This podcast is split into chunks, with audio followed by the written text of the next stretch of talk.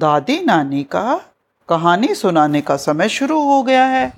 दादी नानी बच्चों के लिए आज पंचतंत्र की कहानियों में से एक कहानी लाई है।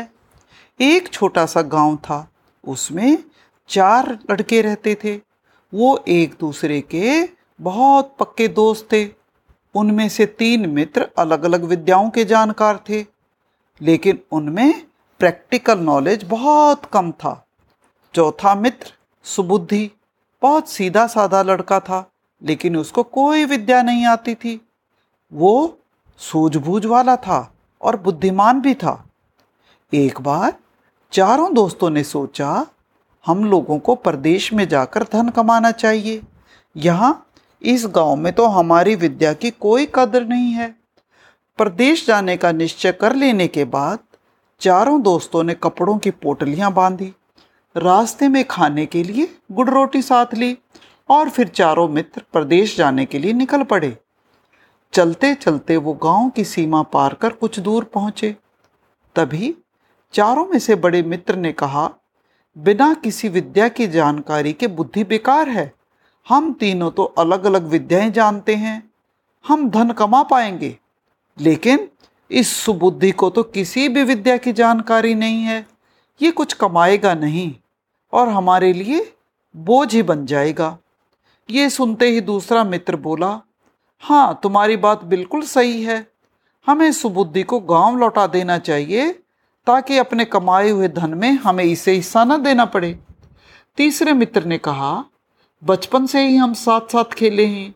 भले ही ये कोई विद्या नहीं जानता, पर हमारा मित्र तो है। इसे भी साथ आने दो इस मित्र को भी हमारे कमाए हुए धन का हिस्सा मिलना चाहिए। पहले दोनों मित्रों ने अनमने भाव से कहा, ठीक है, चलो, तुम्हारी बात मान लेते हैं। फिर चारों मित्र तेज़ी से चलने लगे। आगे बहुत घना जंगल था। जंगल में कुछ और आगे जाने पर चारों मित्रों ने देखा, किसी जानवर की हड्डियाँ बिखरी पड़ी हैं। हड्डियाँ देखते ही एक मित्र खुश होकर बोला ये अच्छा मौका है। हम अपनी विद्या की परीक्षा कर लें। बिखरी हुई हड्डियाँ फिर से जुड़ जाएँ। मैं ऐसा मंत्र जानता हूँ, किसी भी प्राणी की हड्डियाँ यहाँ पड़ी हैं और इन हड्डियों को मैं जोड़ सकता हूँ। और मैं मंत्र बोलता हूँ। यह कहकर एक मंत्र बोला तो तुरंत एक चमत्कार हुआ। सभी हड्डियाँ इकट्ठी हो गई और अपने अपने जुड़ जुड़ गई। सभी ने देखा, वो तो एक शेर का कंकाल था। दूसरे दोस्त ने कहा, मैं ऐसी विद्या जानता हूँ, जिसके द्वारा शेर के कंकाल में खून और मांस भर जाएगा और खाल भी लग जाएगी। कहकर दूसरे मित्र ने मंत्र बोला। मंत्र बोलते ही चमत्कार हुआ। कंकाल के भीतर और बाहर नसें बनती गई। और कंकाल में खून मांस भरने लगा। शेर की नसों में खून दौड़ने लगा और देखते ही देखते उसके शरीर पर चमड़ा भी बन गया। चारों दोस्तों ने देखा, मरा हुआ शेर। वो मरा हुआ था। तीसरा दोस्त बोला, मुझे तो एक ऐसा मंत्र आता है जिससे मरा हुआ जानवर भी जीवित हो सकता है। अब मैं मंत्र बोलता हूँ। सुबुद्धि ने तुरंत कहा अरे मूर्ख रहने दे। जहर की परीक्षा नहीं ली जाती, उसे चखा नहीं जाता, शेर को ज़िंदा नहीं किया जाता।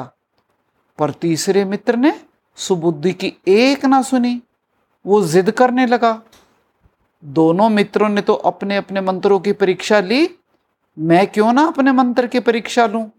मैं तो मंत्र बोलूँगा और ज़रूर बोलूँगा। सुबुद्धि समझ गया ये मूर्ख अब मानेगा नहीं।